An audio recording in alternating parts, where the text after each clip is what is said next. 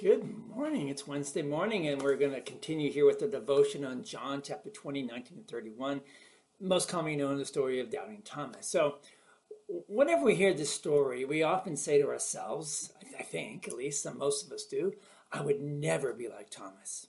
You ever say that? We say, I, I would have believed right away. I would have been one of the strong disciples. And is that really what would have happened? You wouldn't have been skeptical? Have you ever thought about how much you and Thomas have in common? You and Thomas both have had Christian education, right? Many of you have, I would, I would guess. Um, many of you listening to this, you've been in Sunday school classes, you've had confirmation classes, you went to Bible study classes. Well, Tom had a, Thomas had a better Christian education than, than you or I, for sure. Um, three years of being one of the 12 apostles, an amazing Christian education, watching and listening to everything Jesus ever said and did. Live. Everything you ever read in the Bible and more. Because more happened than what you and I have in, in, in Scripture. Thomas was there. Absolutely. He saw it all. He heard it all. He asked Jesus questions. He talked about Jesus with the other disciples. He had one of the best Christian educations a person could ever have. And yet, he still doubted. Even with all of your Christian education and my education, haven't you, haven't I ever had a moment of doubt? Do I really believe all this stuff? This sounds kind of crazy, doesn't it? Why am I a Christian anyway? It is, oh, it's because my parents were Christians. But is there really heaven? Is there really a Jesus who died on the cross and rose from the dead? Do I really believe all of this stuff? Have you ever had a moment of doubt? What's the cause of that doubt?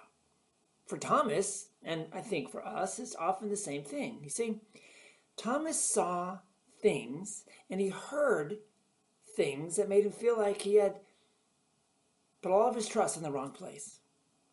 He saw Jesus, but he also saw Jesus arrested. And he knew that Jesus was the all powerful. He saw Jesus tortured and shouted out.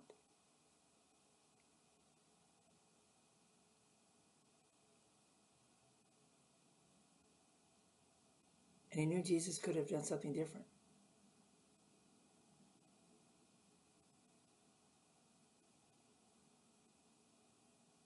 And why didn't he? These things that Thomas saw Jesus do, these things he heard, gave him a feeling of confusion, I think, and disappointment, maybe even sadness. All these things made him feel skeptical. And we talked about that a bit in my sermon. And that's why he was so skeptical, I think, because things did not turn out the way he thought they would turn out. And maybe that's why we become skeptical too, don't we?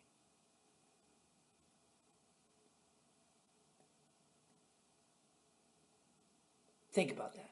Ponder that today. What's happening today in your life that maybe causes you not to believe? And this Sunday we're going to talk about what Jesus says. To, and he says it to Thomas.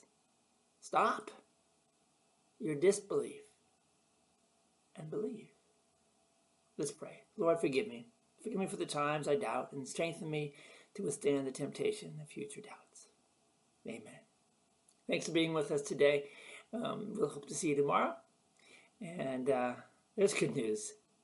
Yeah, Thomas declared who Jesus was that he was indeed the Christ, the Lord, our Lord, the Savior, our Savior. That's the news that you and I can go and tell. Go in peace, serve the Lord. We'll see you tomorrow. God bless. Bless someone.